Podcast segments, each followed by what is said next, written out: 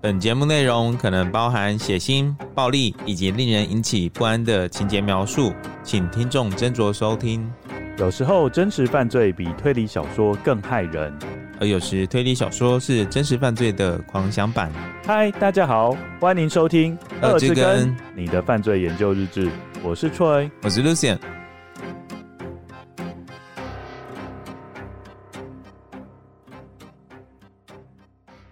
各位根友，大家好大。家好，我们上一根有提到绿河杀人魔 Gary Ridgway，他在一九八二年夏天开始展开杀戮，但是在一九八四年就突然收手了。我记得我们上次就断在这个很有悬念的地方。 为什么是在夏天呢？每到夏天，我吹着温暖的风，是这个原因 吗？完全没有关系。 好了，我要提供选项让大家猜猜看。嗯就是说为什么他会忽然收手？A 选项，他因为其他比较轻的罪名而被捕了。 You are under arrest. B 选项，他死了。C 选项，他找到真爱。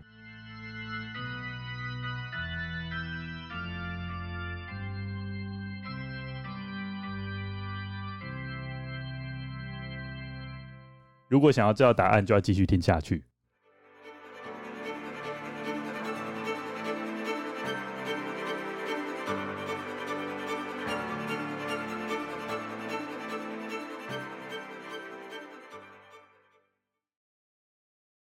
一九八五年，Gary Ridgway 和四十岁的失婚女子 Judith 开始谈恋爱。Judith 表示，她对 Gary 的第一印象是他非常有绅士风度，喜欢乡村音乐和跳舞，永远是笑容满面。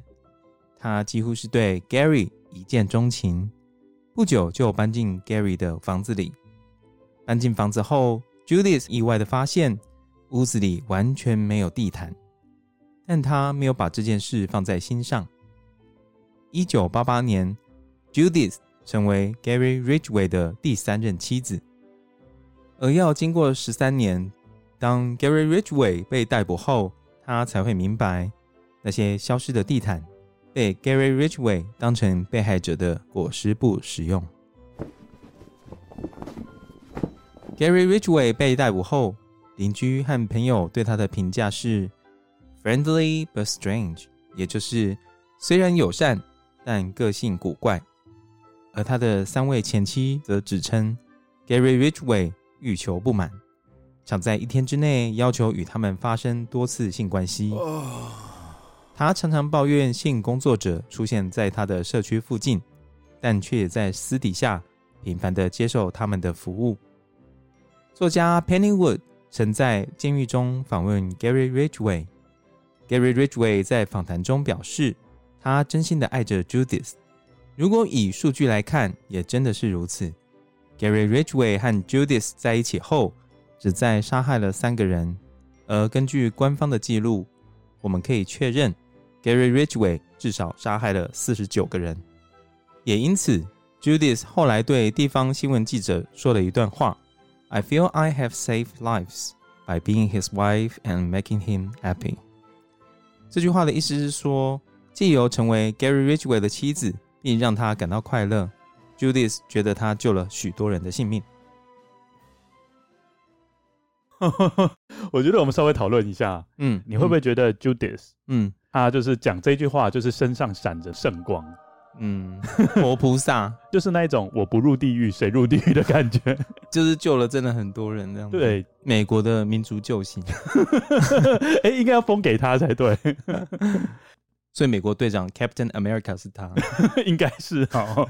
而且你有没有发现一件事情，就是你要跟 Gary Ridgway 当太太是很困难的一件事情， 嗯，就是他动不动就要把你当成那种，泄欲的工具。还有就是他把你当成杀人前的准备，他不是透过他来练习吗？呃，应该是这有上一任妻子吧？哦，你说第二任妻子，对啊，Judith 感觉，因为他没有讲到这一块嘛。嗯，对啊，那记者的访问是也有透露，就是说 Gary 承认，就是说他真的很爱 Judith，嗯，对不对？那跟上一任妻子比起来的话，应该又对他比较好一点。对，应该不太一样。那我问你个问题哦，因为我们看那个时间点，嗯我们发现说，就是 Gary 后来不是被抓到，被抓到不久后，Judith 就真的跟他离婚了。嗯，有一件事情就是压倒骆驼的最后一根稻草。哦，你说跟他离婚吗？我的意思说，为什么 Judith 后来会选择跟 Gary Ridgway 离婚？嗯我觉得有一件事情就是让他觉得真的过不去了，因为你看，可以看得出来，就是 Judith 应该算是一个很会包容人的人，嗯，因为 Gary Ridgway 应该不会是一个非常体贴的人才对。嗯对，但是为什么后来被抓到之后没有挺丈夫，而是还是要跟他离婚？哦，对我有想到一个原因， 什么原因？因为后来不是大家都知道说 Gary Ridgway 原来就是有恋尸癖嘛？哦，你觉得是因为这样？ 我觉得得是哎、就是嗯原来就是这一阵子跟你发生性关系的男性，他不只跟你发生性关系，他还跟其他人，而且其他人是死人。哦，对，你不觉得那种冲击性是很大的？就是同一根那个男， 就是就是、呃，你懂我意思的。嗯就是以卫生来以说卫的生来话，说，很不卫生，就是说你有没有洗鸡鸡？ 就没有洗呀、就是呃，才刚从绿河附近才过来呢。嗯妈妈有没有带你去洗鸡 鸡？这个上一集那种有没有，这个真的要带去洗鸡鸡才行了，嗯 真的这个 真的太恶恶心了。嗯，我想到的是那个、哎，就是他应该后来也知道，他都会去外面跟其他性工作者发生关系吧？我觉得这个瞒不住，因为第二任妻子就有讲嘛，就是他常常很晚才回家，然后全身又湿哒哒，不知道在干嘛。对啊，那以这样子的理由去想的话，可能就我觉得这样是会构成想要跟他离婚吧。就是如果说今天以对方真心相爱的这种方式的话，嗯，是不是？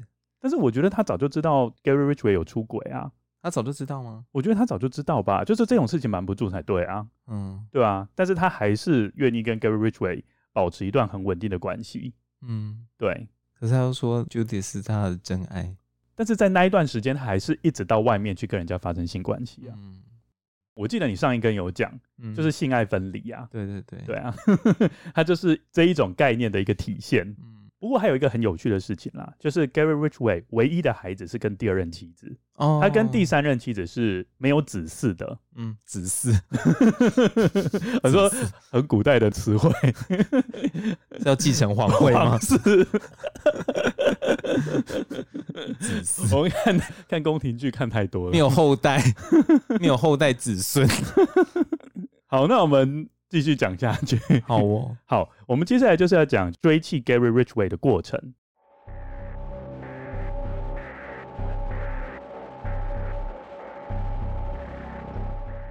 首先就会介绍一个美国历史，尤其是美国连续杀人犯的历史赫赫有名的一位人物，嗯，他叫做 Ted Bundy，不知道你有没有听过？没有，好，Ted Bundy 他是一个集所有优点于一身的男人，所有优点，对，第一个他非常英俊。我跟你讲哦，他即使后来被抓到，嗯，他的那个迷妹还组成一个 Ted Bundy 的粉丝俱乐部，然后还常常想要企图跟他联络，即使他在狱中，还是很想要透过各种迂回的方式跟他搭上线。即便他是杀人魔，对，因为他就是很帅嘛。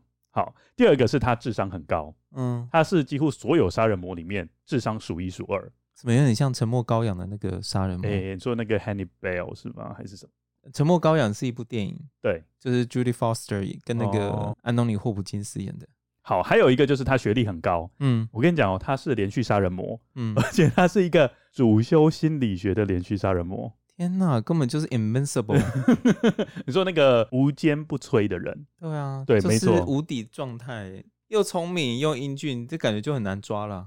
对，而且加上他还主修心理学，对，主修心理学这个是更重要的，对很可怕对，等于说他可能会把警方的一些办案的技巧，他都可以事先就已经摸透了。他是排名第一名的吗？你说智商吗？没智有，没商有，我好像是不说第一那，个就是美国所有的这个连续杀人魔，他是第一名吗？你说的第一是哪方面的第一？嗯，就是如果是如果你是最说，难抓，应该是这样讲，他原本一开始作案手法有点粗糙，嗯然后后来有精进，嗯，但是不知道为什么到他的犯案后期，他的做法又有一点恢复成粗糙，所以他才被抓到。所以你也不能说他一直以来都在很精明的状态，哦他还是会犯错。不过，Lucy，你会不会觉得很奇怪？这个 Ted Bundy 跟我们今天讲的 Gary Ridgway 到底有什么关系？那我们继续听下去。好，那我们继续听下去。 ，Ted Bundy 于一九七四年左右在美国杀害三十名女大学生，因此被称为校园杀手。作案地区包含华盛顿州。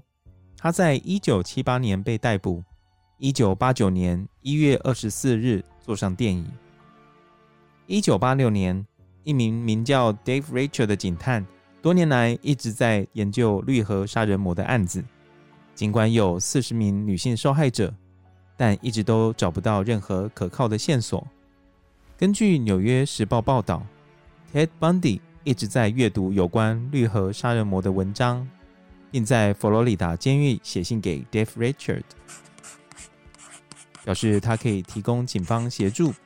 当时 Ted Bundy 已经被囚禁了六年，等待死刑判决。于是 Dave Richard 与调查 Ted Bundy 案件的调查员 Robert Capel 一起飞往佛罗里达州。Ted Bundy 向警方表示，凶手可能会回到他留下尸体的地方进行性行为，并建议侦探们寻找星爵的墓地，在旁边守株待兔，等待凶手出现。警方也因此差点要抓到 Gary Ridgway。有一次，一个警察恰巧看到 Gary Ridgway 从树林间走出来，于是上前询问他在做什么。 What are you doing? Gary Ridgway 说我刚好尿急，所以我把车子停在路边。：“警方就放他走了。”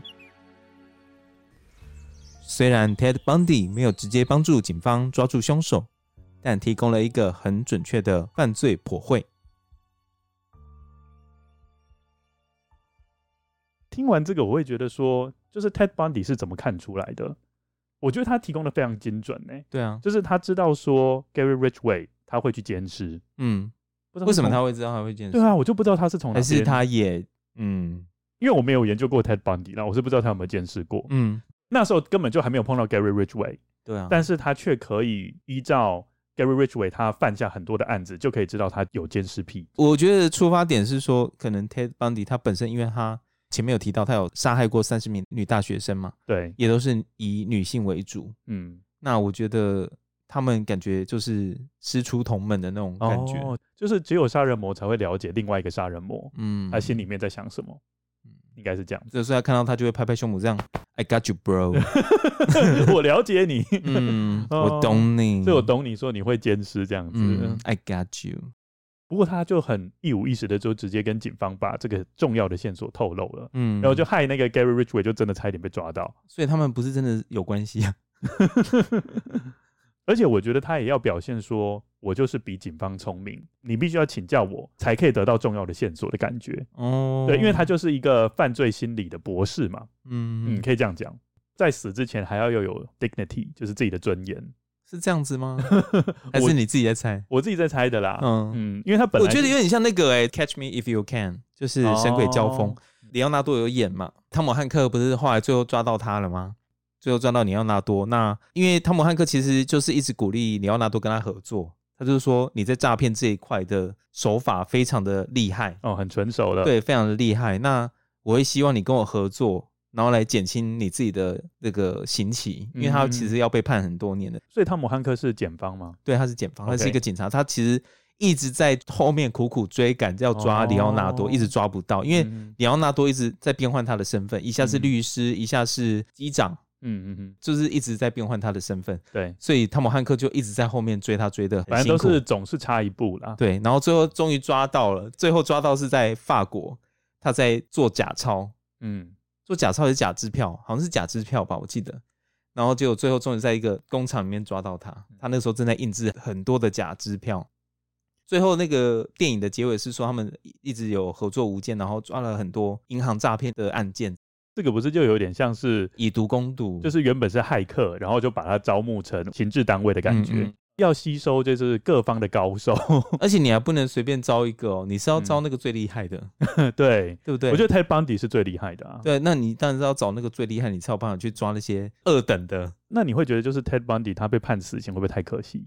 不会啊，他杀了三十个人、欸、但是如果就是判无期徒刑，然后警方就可以一直跟他请教，就是这个也是后来人家会认为是一个很有争议的部分，嗯，就是说到底我们需不需要就是有一点像是委曲求全，然后去低声下气去请教一个杀人犯？嗯，对，我觉得要看第一个就是看说，你看像里奥纳多在《神鬼交锋》里面电影，他是后来又要逃跑，因为他就是在警察局就上班一阵子嘛，嗯然后后来有一幕他就是要逃跑，其实汤姆汉克有跑到机场，然后有遇到他，有抓又抓到他，嗯嗯，他就说你现在可以就走逃一辈子，或者是你继续跟我回去在警察局，然后我们一起合作解决更多的案子。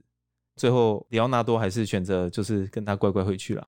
等于那是说，呃，他的人在你这边，但是你要收服他的心，并没有那么简单。嗯，那 Ted Bundy 这个，我是觉得说，可能要从几个面向去看，就是说，因为他杀死了那么多个人，对，第一个就是这三十个人的家属，嗯，他们的想法是怎么样？嗯如果说他们愿意，就是说让这个人用活着的方式去赎罪，就是说他今天去帮助警方，或或其他的连续杀人犯，，对。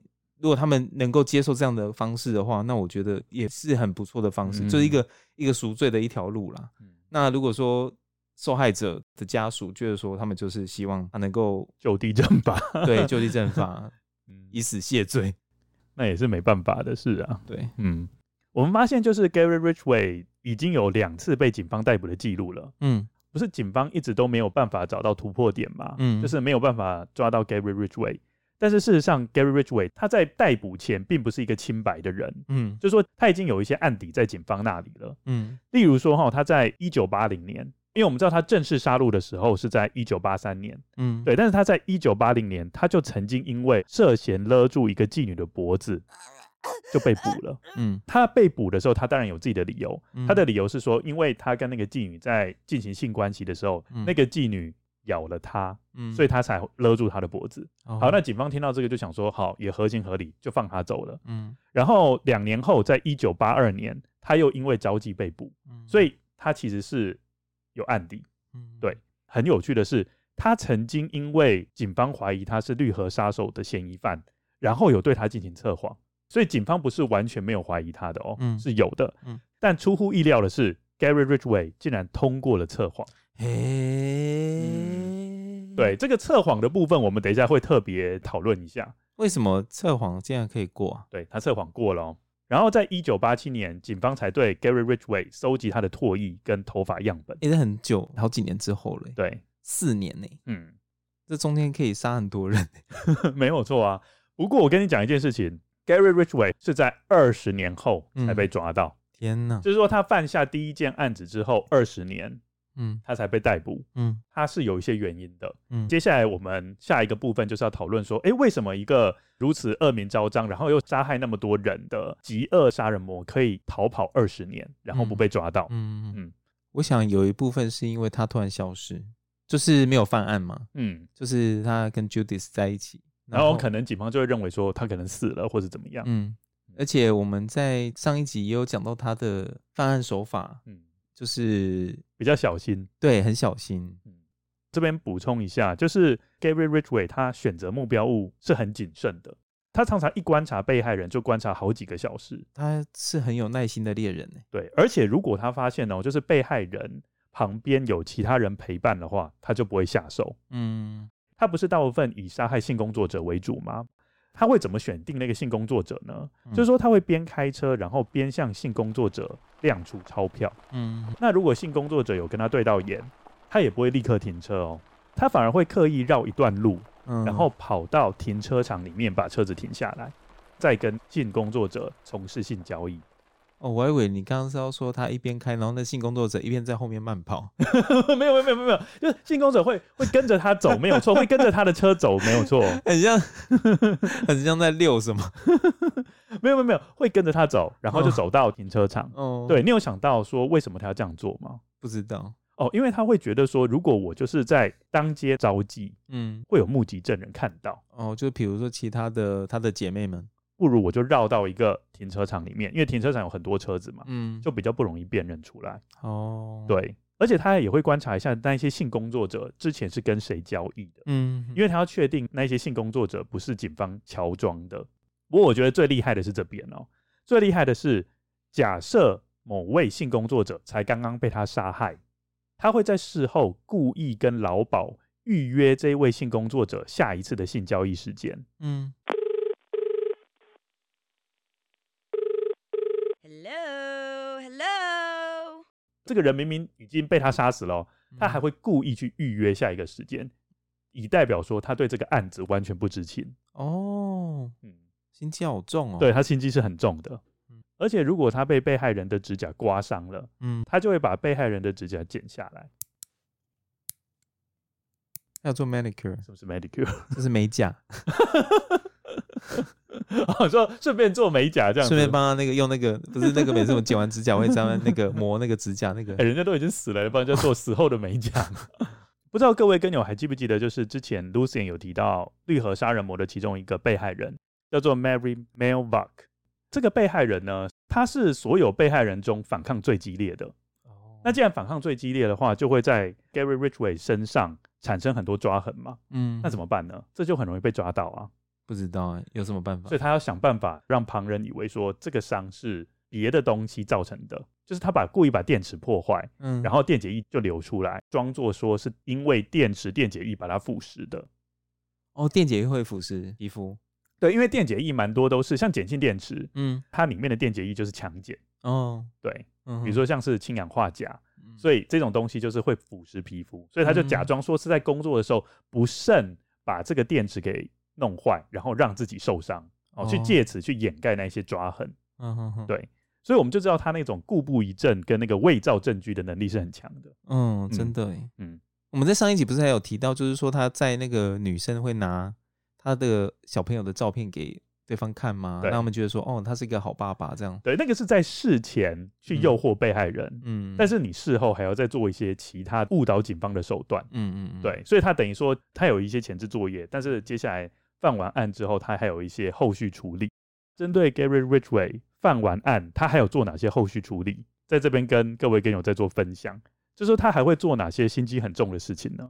就是说他会在弃尸现场留下别人吃过的口香糖，哦，或者是抽过的香烟。嗯好，最厉害的是后面这两个哦，嗯，他还会留下租用汽车的合约跟汽车旅馆的手册。嗯，这个的话是不是会让人家觉得说他不是本地人？哎，没错，因为我们上一根有讲到绿河杀人魔犯案的地区，他那边出入分子很复杂，嗯，因为那边有西雅图国际机场，嗯，嗯，对，所以如果我可以放一些，比如说是汽车旅馆手册，别人就会以为说是外地人，就不会认为是本地人。哇，心机好重哦。对我觉得他真的有在脑袋里面好好的思考过，他要怎么样误导警方。嗯嗯嗯，有一次，他不小心发现他在弃尸现场留下了轮胎痕。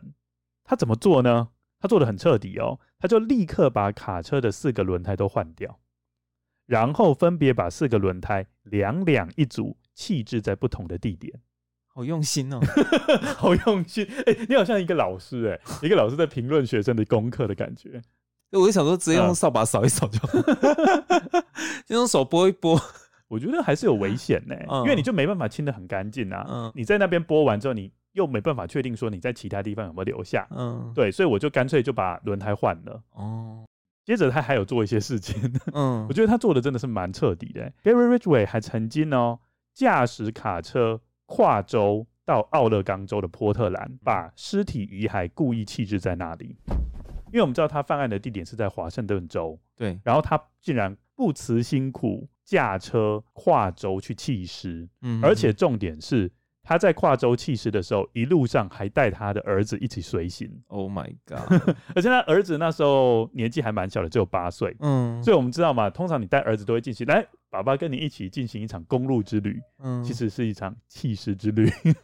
他儿子不知道后来有没有走偏呢、他儿子好像没有，他对他儿子做的事情可不止这样，嗯 就说他在监视的时候，他儿子在车上，对他儿子在，车上，对啊，对，不知道有没有看到爸爸在做这一档事。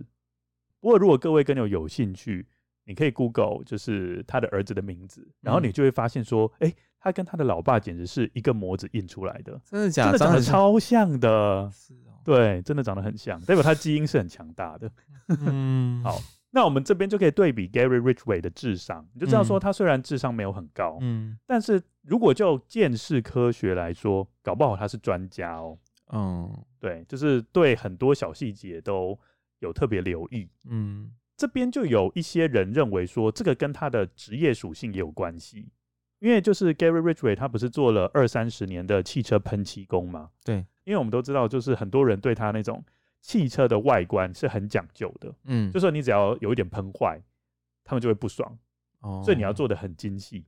嗯对我觉得就是透过这个二三十年的那种训练，就是让他知道，就是说做事情就是每个小细节都要特别注意。嗯，对，此外呢，他在邻居的面前，嗯别人都说他是一个邻居好爸爸，嗯因为他有一份很稳定的工作嘛，嗯而且他工作还获得全勤奖哦。 所以别人不会认为说他是一个连续杀人魔哎、，他他那么忙着杀人，还可以拿到全勤奖哦。可能他有去特别挑他休假的日子去杀人吧。哦，对啊，就有在排休这样。 嗯、今天来杀一点人好了，对，有我觉得是有可能的。就是这一天这样。对，就是说，所以他在别人的面前，人家都会认为说，哎、就是一个普通人呐、不过 Lucian 会不会觉得很奇怪？就是我们明明有采集到 Gary Ridgway 的，呃，比如说唾液啊、头发，嗯，那、为什么没有拿去化验？为什么没有？技术还没有到那边吗。没错对，就一九八零年代那时候，精液样本就只能用来测试血型，哦，你说他监视的那个对精益吗？没错，只能知道血型，我们都知道没什么用处嘛。嗯嗯而且要在一九八四年 DNA 指纹分析才出来。嗯，也就是说，整个 DNA 技术或是鉴识技术的成熟是在他犯案之后。嗯哦，二零零一年，调查人员终于将凶手弃尸现场留下来的 DNA 证据，就是精液，二零零一年呢、那么久了、欸，那对啊精益不会都干了吗？都、都呃没了吗？干掉的精液应该还是会存留一些 DNA 吧。哦，他就把那些精液哦跟 Gary Ridgway 的头发进行比对，嗯，结果就发现完全吻合。嗯，嗯，所以 Gary Ridgway 就在二零零一年十一月三十号，因为涉嫌杀害四名女性而被捕。嗯嗯，诶，不过你这边会问啊，四名女性是哪四名？嗯就是我们在上一根一开始不是有讲一个故事嘛，嗯，就是有一个人在绿河那边打寻捞一宝些谷物，对，嗯就是他找到的那些尸体。那四个，所以我们就说嘛，就是尸体会说话，就是那些尸体让绿河杀人魔露馅。嗯嗯嗯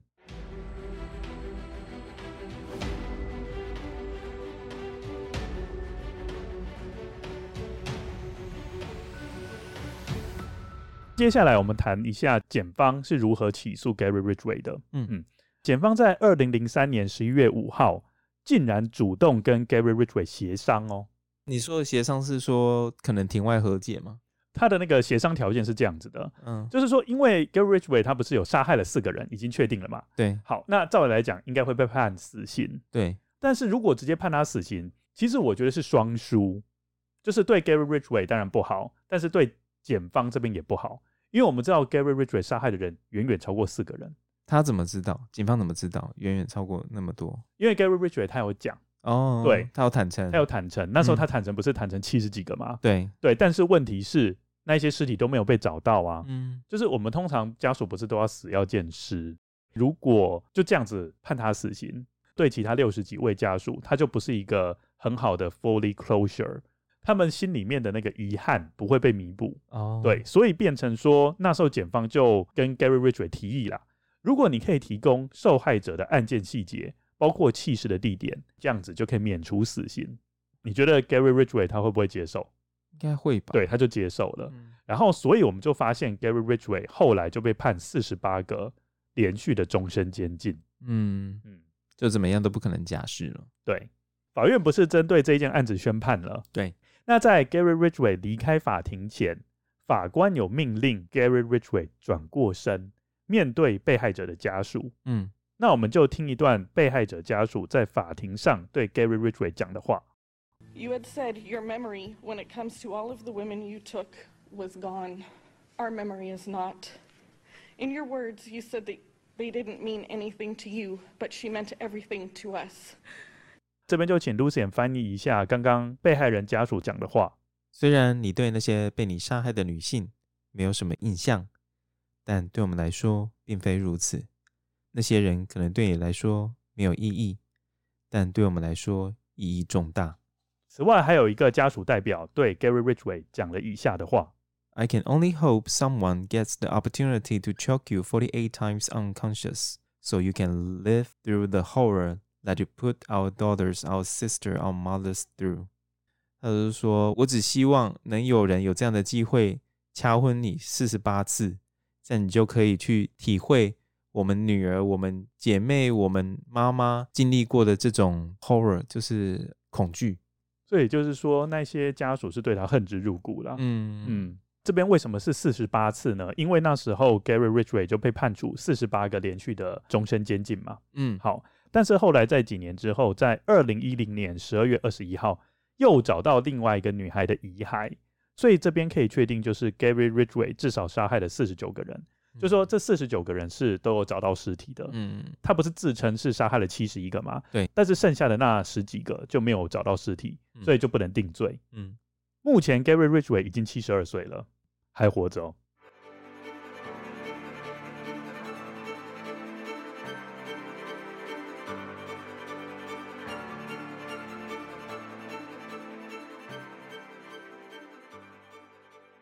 现在就先针对这个案子比较有争议的地方先做讨论。嗯，第一个部分就是有些人会认为说，警方不应该请教 Ted Bundy。为什么？因为他就会认为说 Ted Bundy 是一个人渣啊。如果你请教他，那是不是就代表说你还要有有求于这个杀人犯？你是说就很像找鬼请药单吗？，对，啊好，这是第一个有争议的地方。嗯然后第二个有争议的地方是，有人认为检方不应该跟这个 Gary Ridgway 认罪协商，就说不应该是用死刑去换得弃尸的地点。嗯哼，对，我不知道 Lucian 的看法是怎么样。我自己是觉得说，警方在当时是整个是穷途末路啦，嗯完全找不到像无头苍蝇一样。对，因为那时候 DNA 也没有非常的发达，跟 Ted Bundy 请意，并没有真的就是让他们抓到绿河杀手。嗯，那可是其实那个时候是差一点点，差一点啦，。就是说，如果那个警方就是有撞见 Gary Ridgway 那个警方能够更警觉一点，嗯那时候就抓到了。对啊，对啊，对啊。所以其实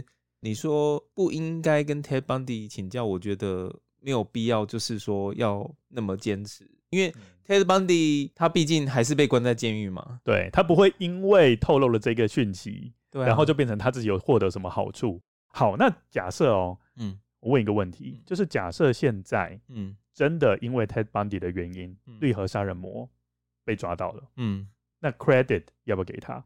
嗯哼对，我的意思说，媒体要怎么报道这件事情，嗯哼这个也是值得去思考的吧？嗯嗯，对对对对。嗯所以我觉得有些人可能也是用这种方法思考，就觉得说我不应该请他，嗯不然的话，搞不好到时候真的就这样子误打误撞。好，假设是真的误打误撞，就真的抓嗯到，然后媒体就说哦，因为他的帮助，所以警方才呃破案或什么就的。就以我自己的认为哦、是说嗯那些不重要，嗯我觉得能够阻止杀人魔继续杀人，saves more lives，、嗯那才是最重要你的说。credit 给谁？那个就是事后的事情。媒体，我觉得媒体你要怎么去渲染、去报道，那是你家的事，嗯，因为媒体就这样子嘛。我觉得媒体一定会这样讲。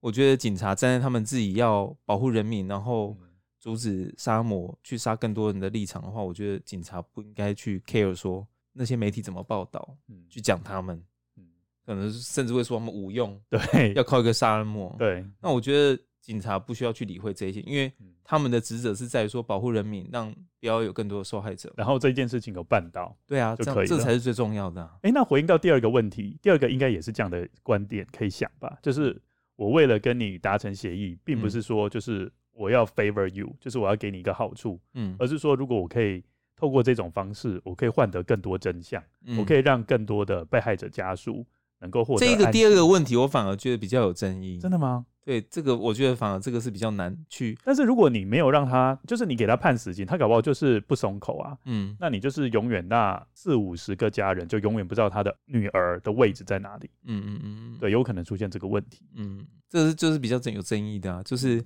可能会出现两派人嘛。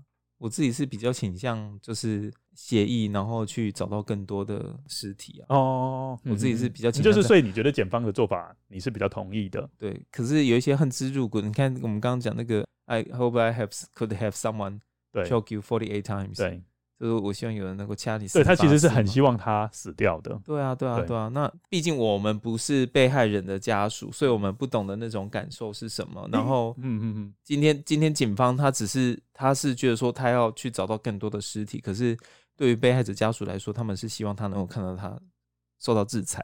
不过我这边可以用一个刑事政策的角度去切这个问题，就是如果我们站在被害人的立场想，我们当然是希望就是一命换一命嘛。嗯，但是我觉得，如果以国家的角度来想，嗯我觉得国家不会用这个角度去想，嗯就是说他的想法并不是说好。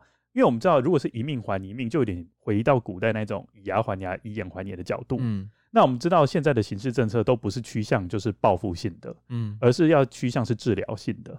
嗯，对，而且加上如果用这种方式是无助于还原所有的事实真相的时候，嗯那我觉得国家就不一定会想要发动这种所谓的死刑。嗯那为什么国家要把这种刑罚权掌握在自己的手上，而不是可以下放给人民？嗯就代表说他就不希望你去发动死刑嘛？嗯对啊，嗯我的想法是这样子。 ，OK，我觉得警方也是不得已，嗯因为那个时间已经过了二十年了，对，就很多证据都灭失啦。没有 Gary Ridgway 去讲，你绝对找不出那个尸体的位置。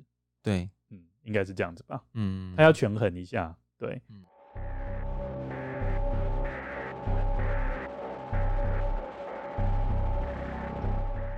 接下来要分析一下，就是 Gary Ridgway 的心理，嗯这个还蛮重要的，因为我们知道 Gary Ridgway 是一个连续杀人魔。对那我们之前有讲过，就是连续杀人魔他最需要的东西就是 power and control，就是支配跟控制。Lucy 哦有没有发现，就是说他在成长的经历里面，他的支配跟控制权在很多地方都是被挑战的，或是都被剥夺的。就是说，嗯他在很多地方反而不是觉得他控制自己的生活，而是被别人控制。那嗯你说小时候吗？对，就是整个他成长的历程。我们可以稍微举个例子吗？嗯，小时候而已吧，我觉得不止哎、不止哦。嗯，他妈妈就很强势嘛，嗯然后那个时候又很看不起他，我不过我觉得他妈妈控制的更夸张，就是说他妈妈不是连说他放学后能不能？吃一块面对包都不行。，对我觉得这个是不是管到有一点太嗯，就说如果一个小男孩从那么小的时候就感觉被绑手绑脚，很多自由发挥的空间都被剥夺了。哦，嗯，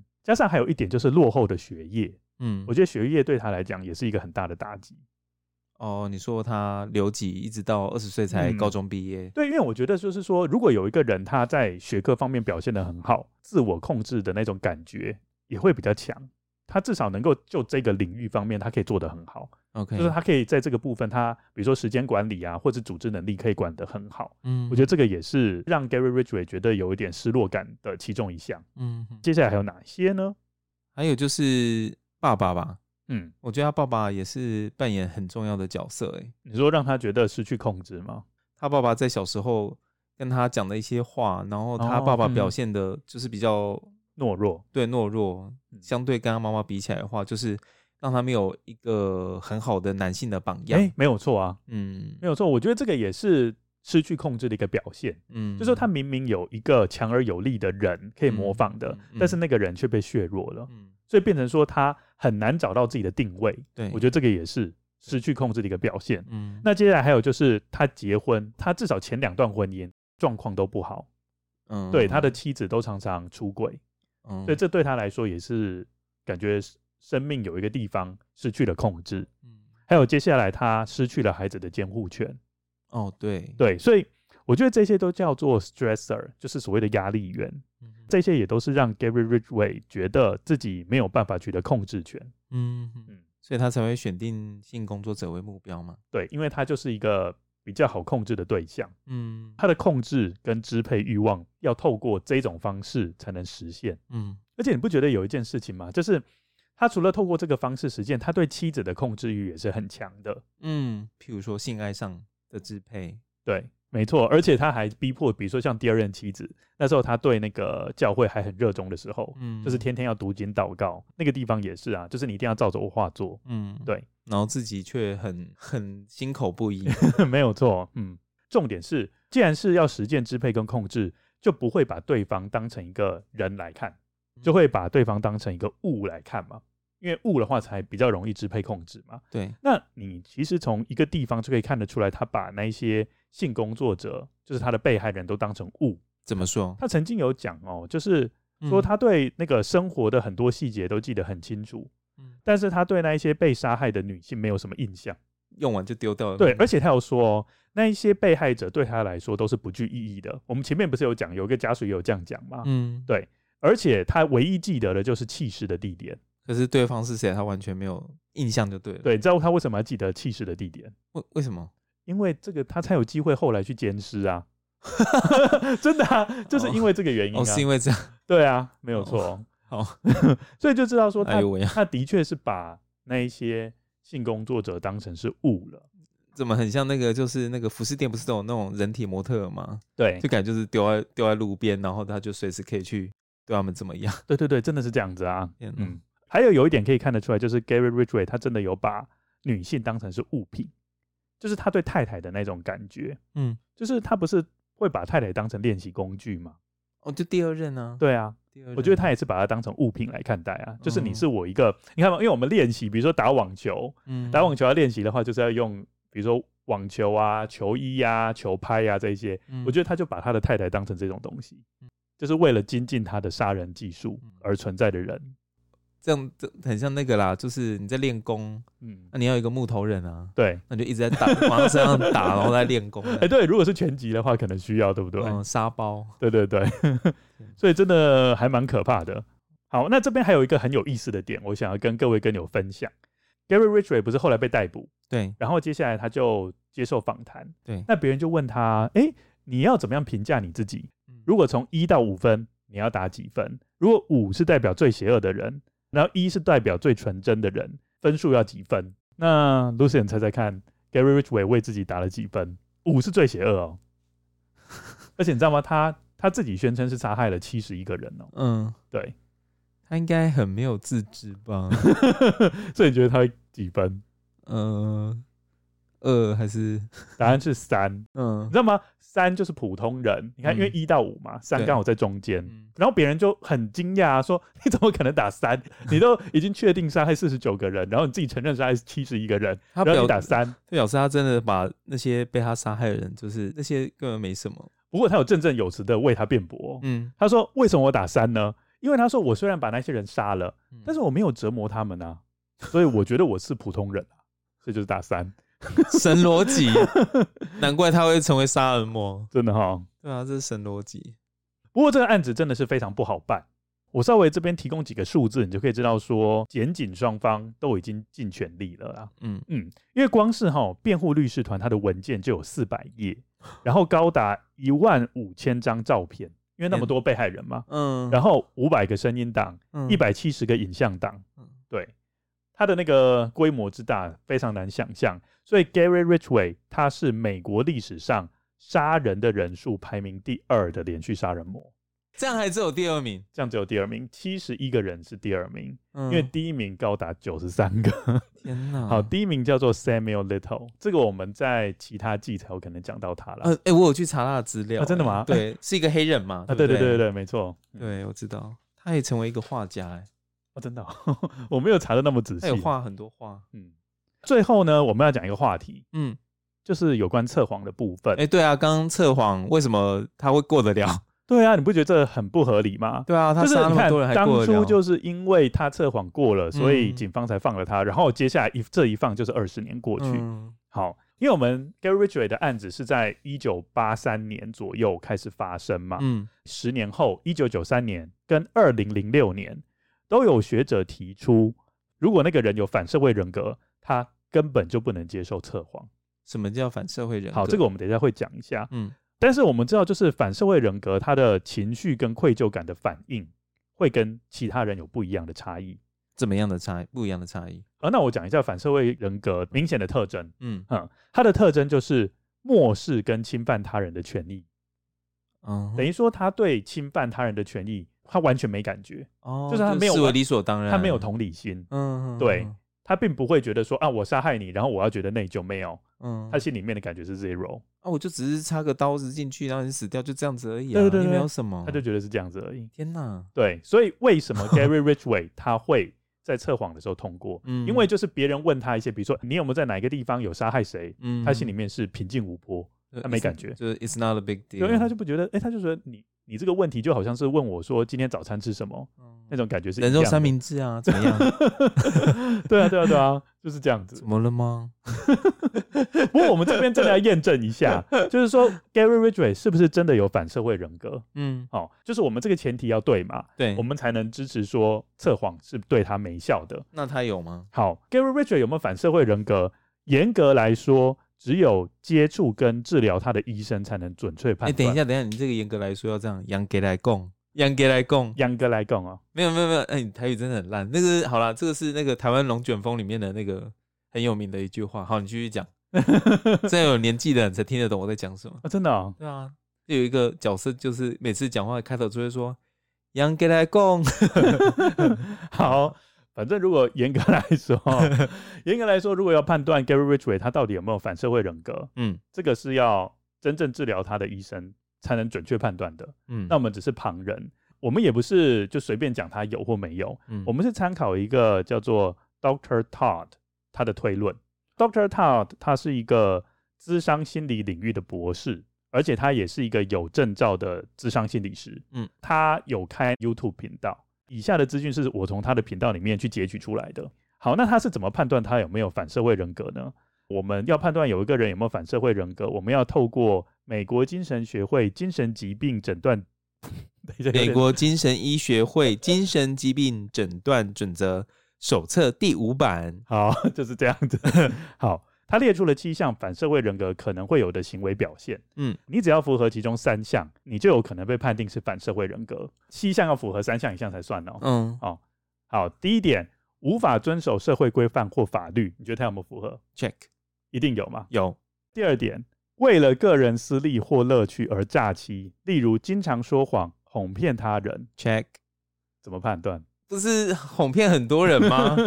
而且我觉得我是好爸爸哦，来你上我的车，我载你。还有还有还有，就是骗那个警方说，我只是去尿尿哦，其实我是刚奸尸回来。对，对他骗那了骗更他多儿子啊，然后爸爸只是刚刚去那个树林里面那个跳万丹功啊，拍拍 手，对不对？打气功之类的。对，好，所以这一定有。好，第三点，冲动无法做长远的打算。哦，这个好像没有诶、对，我觉得这没有。对，因为他是很有耐性的猎人。对，而且他有做长远打算哦。嗯哦，他固步一阵，固步的很多，所以这个应该是没有。第四个，容易发脾气，而且有攻击性，常常与人有肢体冲突。嗯，容易发脾气这一点我打一个问号，可是后面是有的。对，没错，因为杀人嘛，杀人一定是肢体对冲突啊。因为你说容易发脾气，因为我们刚刚有讲到，他邻居都说他是好好先生，嗯，所以这个可能啊那 Judy 又说他常常面带微 笑，呃，所以第三点、第四点都暂时先不要说他有好了。嗯，好，再来第五点，鲁莽不在意自己或是他人的安危那、。这个一定有啊，对啊，这一定有啊。嗯，第六点，经常的不负责任，例如无法维持工作或是乱开支票，哦，这个没有，这个没有，这因个为我们知道，他有稳定的工作，而且还得到全勤奖。嗯，然后再来第七点，不知悔恨，少内疚感，常常以无动于衷或是合理化的方式看待自己对其他人造成的伤害、虐待或偷窃。哦，这个一定有啊，对，所以我们知道他 check 的项目，对啊，第超七点这个有啊，就是我只不过杀杀个人，对不对？几个而已，又没什么，对啊，也才七十一个， 也才七十一个而已， 好恐怖， 所以我们知道他 check 了几项啊，至少四项。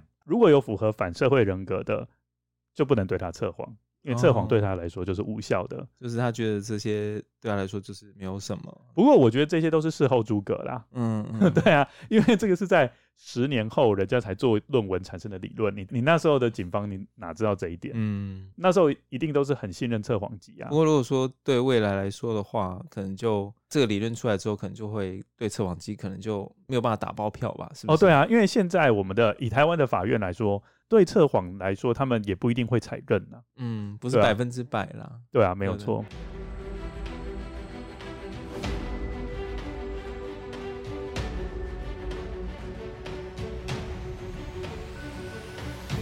接下来又要抽书 了，哦，真的，各位听众真的过得太爽哦！哎、你干嘛骂我们听众啊？哦，每一期都有书可以抽呢，没有到每一期啦，每隔两三根呐、 好，那我们这一次要抽的是方言文化的病态人格心理学，哦。你有没有觉得非常符合我们今天的主题超？级符合的？嗯，在这本书呢，有讲到哪些有趣的东西，我稍微跟大家做个分享。第一个，它就是有提到病态人格的因子。嗯，他提出的病态人格的因子，我觉得就可以完整解释绿河杀人魔的行为。嗯，这个因子有四个因子，其中一个因子就是人际关系。嗯那人际关系，它有提到表面魅力。那我觉得绿河杀人魔是有的，因为他就有维持一个邻家好爸爸的魅力。嗯好，，接下来感情部分无法跟女性建立正常关系，没错吧？嗯，他跟 Judy 不是还蛮不错的吗？至少前两段啦。嗯那、前两段没有办法嘛。嗯嗯，嗯，对，然后接下来生活形态因子里面的追求感官刺激，哦，这个有，对，这有吧？嗯，好，再来反社会性，把女性当成物品，这这个也有。嗯物化女性，对，所以呢，我们从这边可以简单的可以判断说，诶，这个绿河杀人魔好像的确是符合四大的病态人格因子。嗯，当然啦，这个四大病态人格的因子，它的向度没有那么简单啦，它里面还更复杂。啊，怎么没有尿床就是我们只是举其中一些因子做讨论。 ？OK，对对对，我们没有弄那么复杂。嗯，那如果各位跟有想要更清楚说这个病态人格因子还有哪些更详尽的部分，那就要看这本书。嗯好，接下来我觉得这本书还有提出一个很有趣的概念，我们现在都可以接受性别是光谱嘛，对，没有想到病态人格也是一个光谱。 那什么叫做病态人格的光谱呢？嗯就是那个人有病态人格，但不是所有的病态人格都会犯罪，然后被关到大牢。是哦， 对，有所谓的病态人格的成功人士。诶啊对，书中有分析，比如说像贾博士跟川普。啊，他们有病态人格嗯，我觉得川普很明显有病态人格、啊哦，对，啦，这个这个 就 no doubt，你光是听，你光是看到他建那个川普墙，你就知道啊嗯了。，对，真的，你看，你看他建那个川普墙的感觉，就是让那个他不是在美墨边界建那个川普墙，嗯他那种感觉就好像是墨西哥的人都是病毒，嗯，对，进来都会污染整个美国社会的那种感觉。哇，那个物化女性的这一点是真的表现的很明显啊。